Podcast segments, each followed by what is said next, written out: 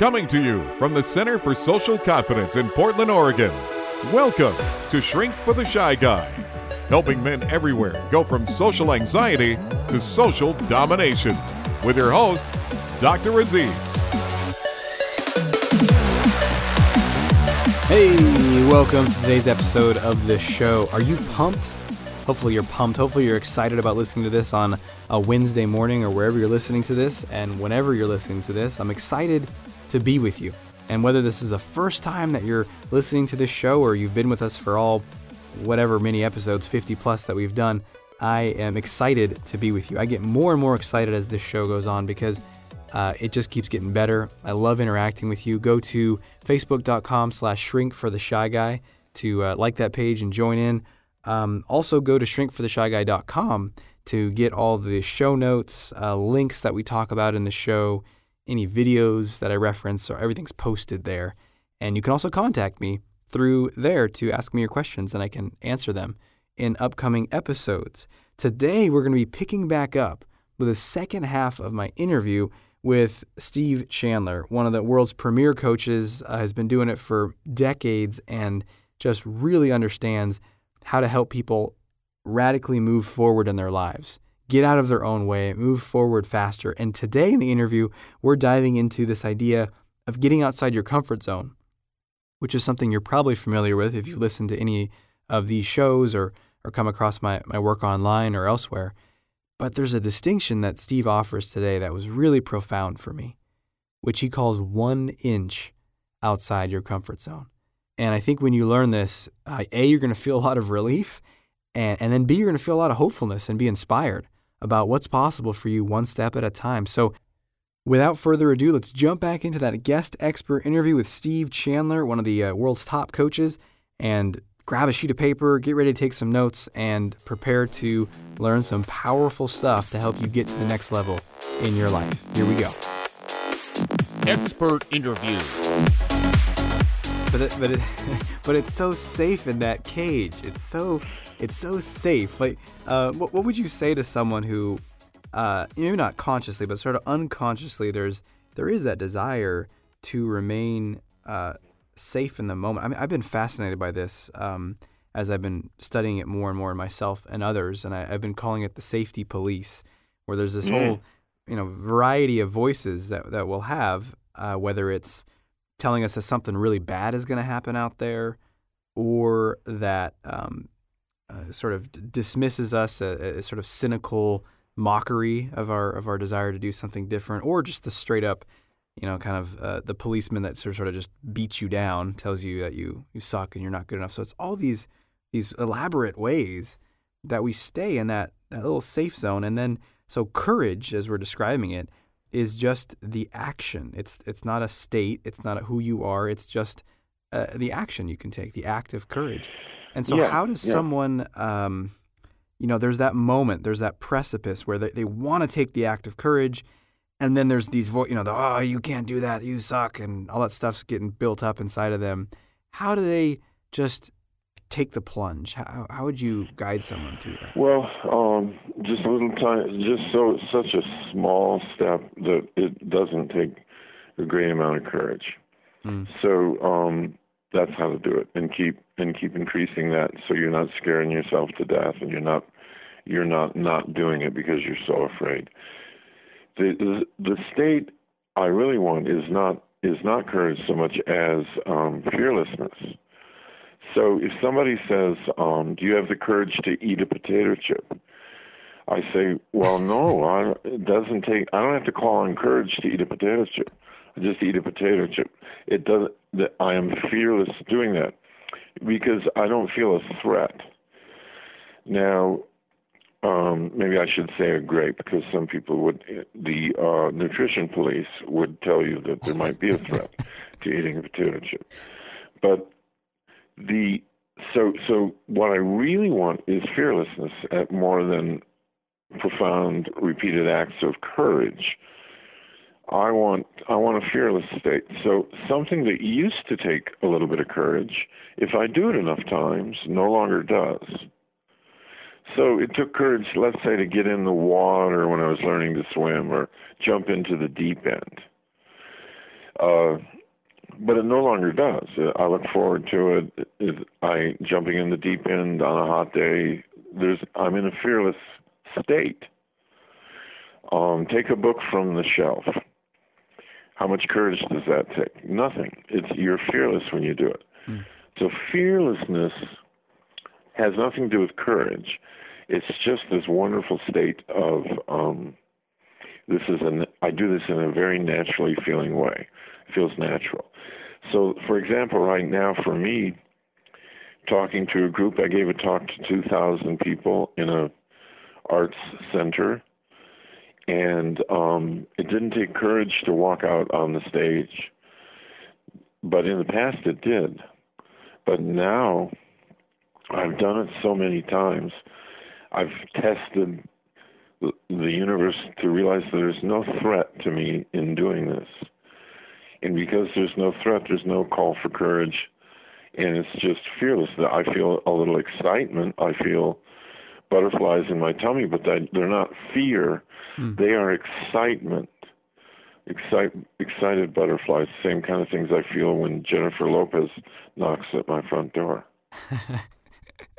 Is that a, is that a common occurrence? no, no, no, it doesn't happen that often. um, but I love that. What you're saying is that the it, it takes courage until we do it enough to where it It doesn't, and it's just that massive repetition and that conditioning. Yeah.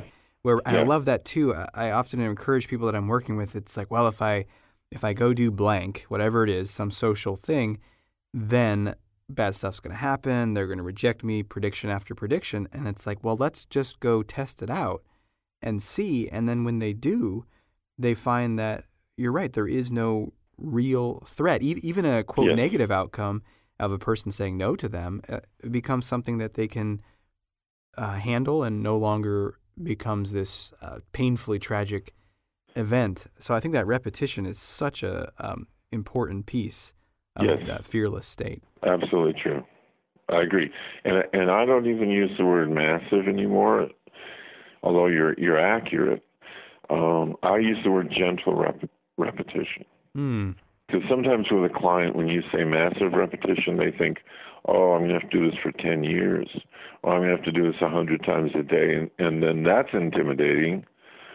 The repetition becomes, I, so I want to take all the intimidation out of anything I want to do. I want to, I want to eliminate it any way I can, because I really want to be doing this thing. That's really my objective. Mm-hmm. I had to do a sing in a concert. I was for charity, and I, and I don't sing for a living, and it's not my profession. And um, I've done it years ago in the past in bars, but it, I would wait until people were drunk enough in the bar for me to step up to the microphone and sing. And uh, but by my rehearsal was just gentle repetition. My rehearsal, I'd sing in front of a few small groups of people as I was rehearsing for this large concert. And um, then by the time I got to the concert, it was really easy. There, there wasn't there wasn't fear at all, because I snuck up on it. And I was willing to do tiny versions of it. Small, gentle repetition, mm. micro versions. If you have a talk to give, same thing. If you're not used to speaking, if you If you rehearse, the more you rehearse the talk, the less afraid you are in front of the room. Absolutely. And that's something that I, if it's a bigger talk, I, I still do a lot of repetition, because I think I'm in the phase you're describing where I've done it a lot uh, and it still takes courage. It's like a mixture of excitement and and fear. It yeah. no longer uh, stops me. It's sort of like a like a curtain where you can just push right through it. But it, I, I do realize that, oh, I haven't done enough repetition for it to be uh, totally fearless. But I, I like that idea of gentle repetition. It's It's got such a, um, as you said, it takes all the pressure, all the fear, all the charge out of it. Yes, sounds absolutely. Like I'm stepping into a, can, a bath. And it gives you that sense anybody can do that. Yeah. You don't have to be a certain courageous person to do that. You can be a fearful person and do some gentle repetition of something that's only an inch outside your comfort zone. And so what about this? I'm curious, because sometimes I've seen people uh, and I used to do this a lot with my in my own head, where I would do something, I would take an act of courage, take a small step, and you know, for the most part, it would probably objectively, if you could observe it from the outside, have gone well. And yet, there is that tendency in people to kind of focus on how it didn't go as well as they wanted, and oh, those people in the back of the room weren't as interested in my talk, and there's this tendency to kind of snatch, you know, uh, victory from the, or snatch defeat from the jaws of victory, and really, yeah. you know, uh, sort of soil the whole thing. What What are your thoughts on how to manage that pattern? We're going to pause for just one quick moment right now, take a break, and jump back into the interview with Steve right after this. Have you ever been stuck in limbo? You know, that awkward situation where there are several groups of people talking around you and you aren't part of any of them? You want to jump in, but you're not sure how to do it or what to say. So you slink into the corner, grab a drink at the bar, and pretend to look busy on your cell phone. Tired of this less than optimal strategy? Get yourself a copy of The Confidence Code today and discover how to dominate in any group situation, casually join into existing groups, and even enjoy being the center of attention. Go to your confidence code dot com now to get started. Well, one, one thing I want to start observing with my clients and myself is that this this thing, these disappointments, these self-judgments, these failures are are human things that happen to absolutely everybody. And it's not it's not about me. So if I give a talk that falls flat, or people get bored, or somebody leaves the room while I'm talking, that that happens to everybody. That's a human experience. That's that's humanity itself experiencing itself. It is not me. It's not just like this is happening, I'm the target of this situation. It's not true. And the more I see that this is a universal occurrence, the more I can be okay with it and say, how would I like to make it better? What kind of talk would I give that nobody would leave? And uh, and so it's good feedback to me. It's just um, something I can build on, something I can learn from. And I like to use the phrase game film, that when you have something that goes wrong, let's say you uh, make a proposal to somebody, um, a sales proposal, and they say no, and you start to interpret it as rejection or judgment of you and all that. Um, I want to I want to change the context of what just happened and say, what's good about this? What if I viewed it as a learning experience? What can I learn from this? How can I build on what occurred? How could I, if I could roll back time, go in a time machine, would I have done this any differently? And um, what do I need to improve on here? And failures give you wonderful feedback. When you when a when a team, the ladies softball team at the university watches game film of the last game they played, and they see that uh, certain situations they were out of position, in certain situations this was happening. Um, the pitcher sees that she was telegraphing when she was going to throw a fastball, and uh, and and this is wonderful because wow, I I see the corrections I need to make, I see the adjustments I need to make, and when we win big or or when people approve of us, we feel just euphoria and we celebrate and we get higher than a kite, and then we begin to doubt whether it's really real or whether it's going to last. So it's not as useful to us to to have a success. So so I want to start looking for the gold, looking for the um, the real value.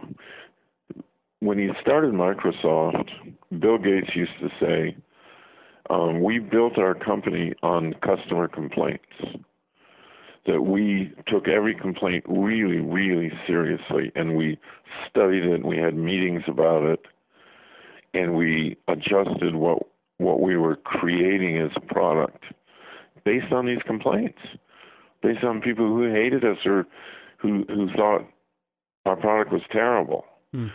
We used that to create a great company. Now he's got fifty billion dollars in, in personal wealth. And you and I could live on half of that. It would certainly last me at least twenty years to have the twenty-five billion.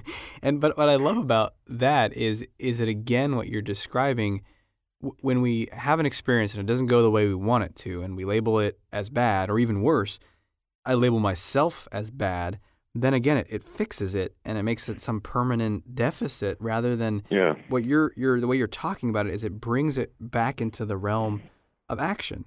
Oh, what actions yeah. did I take? Yeah, what actions yeah. could I take next yeah, time? Yeah. And then you have it's so much. It's not about you. See, that's the thing. When I start labeling myself or making this be about me, that's when I that's when I get in trouble. That's when my self-esteem goes down. That's when I take fewer actions now. I take myself out of the game of life, and uh, I, bec- I become a concept freak, and everything is conceptual. I like that term, a concept freak. And so what, what I like is, what, what I hear you're saying, it's a, a reoccurring theme in our conversation, is that, you know, if there's something you want to do out there, uh, just come up with a series of actions that would get you there, starting very small, and then proceed to take those actions. Exactly. I mean, it seems so simple, and yet we have so many ways. In fact, I wanted to get your thoughts on this. I, I notice sometimes I'll be working with someone and they'll have a, a big vision of something they want to do. I want to create this type of business, um, but I I don't have the capital for it, and I don't know where I would get it, and I don't know where the clientele would come from. And then they basically just stall out because it's like, well, maybe I'll wait a few years and then I'll and then I'll be able to start. And so what about, let's say someone's got a big vision, they want to create this certain kind of company um, or invent something. But it's, you know, they need venture capital. It's it's just this big, far off dream. How how to bring that into the realm of action now? Yeah, and, and there's a solution to that. Go get the venture capital. Go get it. What do you need? What do you need to have this happen? How? What are you doing that's keeping this from happening? Mm. Uh, And so, oh, I would need venture capital. Great. Let's create an action plan for that. Let's go get some. Hmm. See, see, people try to, they they have a negative imaginary future that's created out of all these disempowering thoughts about what's not possible.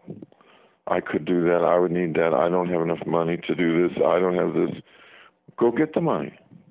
I don't know who to ask. Um, make a list of who to ask. See, if, if somebody really, really wants to do something, they're doing it. They're not coming to you and giving you this big vision that they can't do. Mm. That that's a person who whose intention is to tell you a big vision of something they can't do. So it's like infantile complaining about the universe. It's like, Mommy, I want to I want to be a cowboy, but I can't because we live in New York. It's it's like, um, well, honey, someday, maybe you can maybe someday move to Arizona. And it, it is, it is act, when, when you bring someone a big vision and then you bring your complaints of how you can't execute that vision because you don't have the things you need, you're like a child. You want to be a child, and you want that person to comfort you. You don't want that vision to be reality. Mm. Mm. Yeah, and, and then the interesting question is, I love that you said, what are you doing that's getting in the way of that? And it really brings yeah. it back into the realm of uh, of choice, of being at a, a cause in life rather than an effect. And that's something that you I've learned a lot from you about, and you, you teach really well, is that distinction between being an owner in your life versus sort of being a victim at the mercy yeah. of, of the world around you. And when it comes to this idea of um, general social confidence, being able to interact with people with confidence, uh, take, you know, uh, action in the world, uh, what's, maybe share just briefly how someone could identify if they're being in more of that victim stance and then how they can shift it to more of that owner being a cause in the world? Well, um, For me, it took it took it took time. I, I worked with my coach, and he would call me out when I when I started selling myself victim stories and selling the world on my victim stories about how powerless I was, how how I had lack of resources, how I didn't know the right people, how I didn't know how to do certain things. These are all victim stories. Um, And they they're, they're designed to keep people out of the game, in the stands or on the sidelines or on the injury cart going back into the locker room.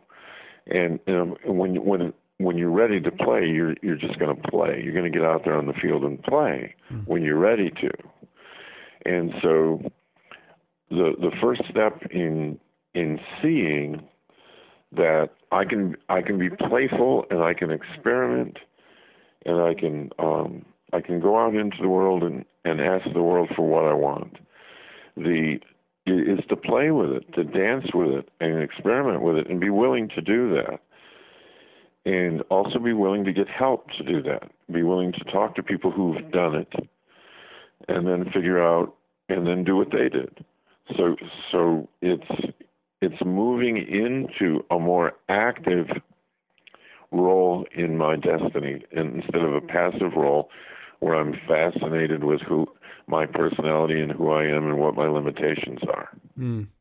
Yeah. And there's something in um, one of your books I was reading, I think it's Reinvent Yourself, where um, you see someone doing something that you want to be able to do. And, and a really common thought, and I used to, to do this all the time in my head when I was really stuck in shyness, was uh, you see someone doing something, being very confident, and you think, oh, man, look at them. I am so different than that. I can't do anything yeah. like that. And and I love in your book, you say, well, when you notice that stuff, just start saying to yourself, I can do that. Yeah, yes. I could I could do that. And then I love the idea of actually, um, when I learned this, maybe um, the first mentor I had was um, sort of accidental. We ended up being uh, in the same workplace environment with a lot of downtime. And he was maybe fifteen years uh, older than I was. And it was amazing how much you can learn from someone's experience if they're open and willing to share, and you're willing to ask for that um, guidance and receive it. And then ever since then, I was hooked, where I was like, wow, you can find someone who's done what you want to do and talk to them, and then you can do it. Yeah, absolutely true. Yeah, and I, and I used to do that too. I'd see people, I could never do that. Wow, look at that. Isn't that amazing? That's so unlike me. And um, that's not really what those people are here for. Those people are to show you what's possible. They're not to ha- intimidate you and make you think you're you're from a different species than they are. they're they're here they're here to show us what humans can do. These people that we say wow when we see.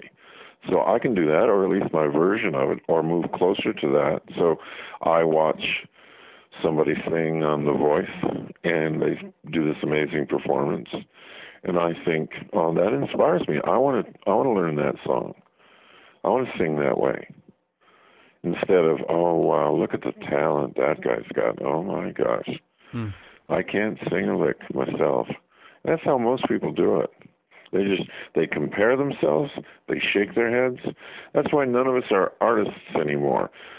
Because in class, there were a few kids who could really draw. And the teacher, oh, look, look at Julie. She's such a good artist. And, oh, Steve, good try. What is that, a dog? No, that's a table. oh. And uh, and then I, I compare myself to Julie, and I say, I'm not a good artist. I can't draw. Mm. And somebody else stands up and sings, oh, that's what good singing is. I guess I'm not a singer. Mm. And all the things I thought I was get eliminated by when I compare myself to other people. Pretty soon I'm nobody. I'm I'm a loser. Mm. I mm. don't look like a movie star. I don't sing like a rock star. I don't play football like a pro football player. I'm a loser. And that's the absolute opposite and wrong way to um, to interact with these people who do inspiring things. Yeah, it's so interesting as you said that. It gave me a flashback back to uh, high school, and uh, one of my best friends, Chris, was uh, very athletic, and he was an amazing artist. He did a lot of gra- uh, pencil art with, with graphite, and it was uh, phenomenal. And I, I have distinct memories of like sitting there at home or in the shower, just thinking about people in my class and just going through the roster and comparing myself to each person yeah. and being yeah. like, I'm not as, you know, Chris is better at drawing and uh-huh. Adam's better at this and this guy's got better clothes. And, you know, I'm not as good at anything as that person is at, at say, drawing. And and that yeah. was my conclusion. It's like, well, I'm a loser. Okay, time to get out of the shower and go se- seize the day. And, and But the thing is, is as you were talking, I realized, you know how many hours a day at that age, whatever, fifteen, sixteen years old, Chris spent drawing. I mean, he would yeah, draw. Yeah, right, right, right. Yeah, you don't know that. He yeah, would draw throughout class. I mean, he was constantly, you know, drawing in his notes. Uh, he yeah, would be drawing yeah. at home. I mean, he spent hours a day yeah. doing that. And it's like, I totally, uh, that was invisible to me at the at that age. And yes. now that sort of myth has been dispelled, the sort of the, the talent is overrated idea. And there's a lot of more recent books that, that show this, that it's just it's just a matter of putting in that time. Yep, it is. That's exciting. So one one other question I'm curious, and we might have touched on it, but I want to make sure there's not any uh, missing uh, components. But let's say someone is listening and they're just like, yeah, I want to build lasting confidence in myself. I don't want to just have a moment of euphoria when everything goes my way, but I want to create a deep sense of confidence in myself. I want to look at the world and say, yes, okay, I can do those things. I'm going to create what I want. I want to be a be a, an owner in my life. Uh, what lasting any uh, tip or suggestion that you have? Uh, it could be something you've already shared in our conversation or something different. But what would be a, a, a guidance for that person? Well, um, the guidance would be to allow yourself to be inspired and allow yourself to be. Um, back in the mindset when you were younger and, and and you had great curiosity about life and life was exciting and you loved life and, and everything was possible. And, and come from that approach. And it's not that hard to get back there. Just allow yourself to relax and get back there. And and then do small experiments and and find a good teacher, find a good coach, find a good, if you really want to have um, amazing radical change in your and how you live life, how you see life, you'll have someone help you. It's just like if you want to learn how to play tennis and be a great tennis player, you're going to have coaches. If you want to have a great life, you're going to have a coach. And And maybe you can't afford a coach like Aziz or me, but maybe you can read a book or watch some YouTubes of some of the great coaches. So that that's another way to get coached. I coached myself through books many for a long time until I I could afford real coaches. So that that would be what I would tell people. That's that's phenomenal advice, and I. I've been a- applying that similarly, starting with uh, sort of uh, mentorship and, and a lot of reading. And then as I've been able to generate uh, more income to then immediately reinvest that into the next level of coaching, because I've seen just how rapidly it can accelerate progress yes. and sort of compressing something that, you know, you can learn a decade of someone's experience over a handful of conversations with them and then apply That's that. That's right. And it's... Um, It's pretty remarkable, and I feel like we've just uh, only scratched the surface of, of what you can offer. But thank you so much for uh, sharing your, your, your insights and what you've uh, learned from your own experience, from your own uh, failures. And oh, there's one last question I want to ask you, if if you have a moment. Um, and I'm so I've been so curious about this that, and I want to see if I can relate it to this topic, which is um, I know. Uh, It mentions in, in some uh, the About section in, you, in, your, in your website that you studied um, language and you, you were in the military and you and you studied psychological warfare for uh, for a, a number of years. And um, I'm going to see if I can try to relate this to confidence. But any uh, what's one interesting? I think that whole area is so fascinating. But you know, what's one uh, interesting thing you learned about people? Or uh, about confidence, or just about that that's helped inform you in your life from some of those studies? Yeah. Well, in psychological warfare, um, The main lesson I learned there is that the the way we think and the language we use to think with and to communicate with has a profound effect on our our whole biological system. And it's the same thing that's been discovered in medicine and um, pharmaceuticals with placebo effect, that if a doctor tells you, I'm going to give you a pill, and, and it's got, it, it it has a chance of really helping you with your um, breathing problems, and this is just a placebo. The very fact that the doctor used those words can affect your whole biological system. Mm. And um, it's been proven over and over. So if I start to to turn, for example, if I have if I have a problem and I convert it and I start to refer to it as a project instead of a problem, and I look at this and it's the um, debt repayment project I've got going on, it it takes on a different nature, takes on a different context with me. And so I, it's easier to jump into it. When I send somebody an action plan for being trained or coached, it's easier for me to send it and easier for them to get into it and want to do it than if I send them a proposal, because a proposal suggests that I'm trying to get paid money by them. I am proposing this, and if you fall for it or agree with it, you'll send me money. But if I send you an action plan, this is my action plan for you and your life and your people, they they, they read it in a different way. Mm-hmm. And all I've done is change the word. Mm-hmm. So that's the primary thing I learned in psychological warfare, is that you could send words and messages to people that changed how they saw things, changed how they changed their whole belief systems around things. And that was the message, that was the lesson I learned there. So it, it became a, a big theme of mine in my earlier books, was um, keep upgrading the language you use when you talk to yourself and others mm. about what's going on. Mm. And um, it'll, cha- it'll change the nature of what's going on. Absolutely. From something as simple, from yeah, problem to project or problem to challenge, yeah. and uh, it's it's amazing how that, that orients our whole attitude towards it, our our body uh, towards it, and even little s- subtle things like I, you know, if someone says I have social anxiety, I will kind of uh, will explore it and, and help them see that, well, in that moment you were doing social anxiety. Yeah. And in just that uh, subtle shift in a word, uh, all of a sudden, doors start to open up left and right. Yeah, and I want, and that, that particular person, I want to say, well, all human beings have social anxiety, so what's your problem? yeah.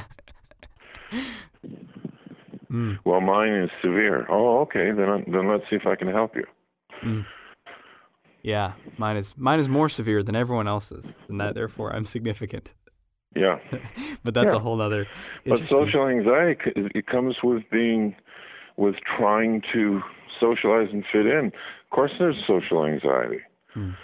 So let's not label it as some profound disorder. Let's let let's work with it as let's let's relax it. Hmm. Let's get the. Let's stop demonizing it and making it a profound disorder, and let's let's work. Let's see it as an opportunity to relate to people in a more relaxed way. Mm. Absolutely, I, I love that that phrasing, because that's really what it's about: is being able to relate to people in a more relaxed way, in a more open way, and yes, just being absolutely more comfortable in who you are and sharing that. And remove the threat from the situation. Yeah. Hmm. It is all in my mind. Absolutely. And there's a, you know, so many more different angles we could go down, but I'm going to uh, wrap up given our time for today. But thank you so much for joining us uh, for the for the interview. And um, if people want to I know you have a lot of ways that people can learn from you. What would be the best place for someone to start if they wanted to uh, learn about your books or listen to some of your audios or learn about some of your trainings and speaking? Where could they do that? Well, we've got lots of um, free audios, ebooks, and things. So people, I, I recommend they not spend any money on me, but uh, go to the website and tell me you listen to the show with Aziz, and w- and we will send you access to audios and ebooks that don't won't cost you anything. Oh, fantastic! And what we'll do is uh, I'll have a link to your your website uh, below uh, the post of this podcast, so people can just uh, click that and reach out to you. And thank you again so much for for coming on, Steve. You're quite welcome, Aziz, and thank you for the work you do in the world. Oh, appreciate that. Mm-hmm. Bye-bye. That brings us to all the time that we have together. We need to wrap up. But before we go, can't go anywhere without taking all this conceptual stuff and doing what with it? That's right, turning it into action, because that's where the transformation occurs. You don't want to be, as Steve said, a concept freak where you just listen to it and say, ah, that makes a lot of sense. Those are good ideas. No, we want to turn those ideas into action, because that's what's going to change your life, how you feel about yourself, what you're capable of, your confidence, the results you get, your finances, your career, your relationships. Everything only changes when we take that action. So that brings us to your action step. Time for action!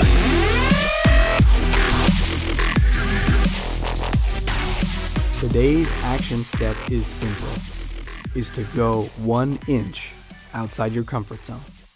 One inch. What's one little... So don't look at the big thing. I gotta make fifty cold calls today, or I gotta storm into my office in a different way and talk to fifty people, or I gotta walk up to that person that I'm really attracted to and just, you know, make magic happen. No, that's too much. That's too scary. We get overwhelmed. We get discouraged. We stop. Apply what Steve is sharing and just go one small inch. What would that be for you? Just think about that. It's one inch outside your comfort zone, a little thing. What would be five percent more confident for you today? Just five percent. Would you greet maybe a few people in your office as you walked in? Nothing big, just a quick hi. Would you make eye contact with more people when you walk down the street? Would you have that conversation with someone that you've been avoiding having the conversation with? Again, if it's one hundred percent outside your comfort zone, if it's too much, don't do it. Hold off on that. Just find that one inch. You know what it is as I'm talking. I'm pretty sure you do. And if you don't, keep thinking, keep digging, you'll find it. Don't let your uh, mind say, well, I don't know, nothing. I can't think of anything, so I guess I won't do it. Look, that's not going to help you change your life. If you really want to take this, these concepts, these words that you're hearing right now and convert it, transmute it into powerful, life-changing experience that's going to bring you more of what you want in your life, more joy, more confidence, more fulfillment, more income, more love, whatever you want. That's only going to come from getting outside your comfort zone, and start by going just one inch. So I look forward to hearing how it goes. Please share. Go to facebook.com slash shrink for the shy guy. Share your experiences. Love to hear about those. And until we speak again, may you have the courage to be who you are and to know that you're awesome.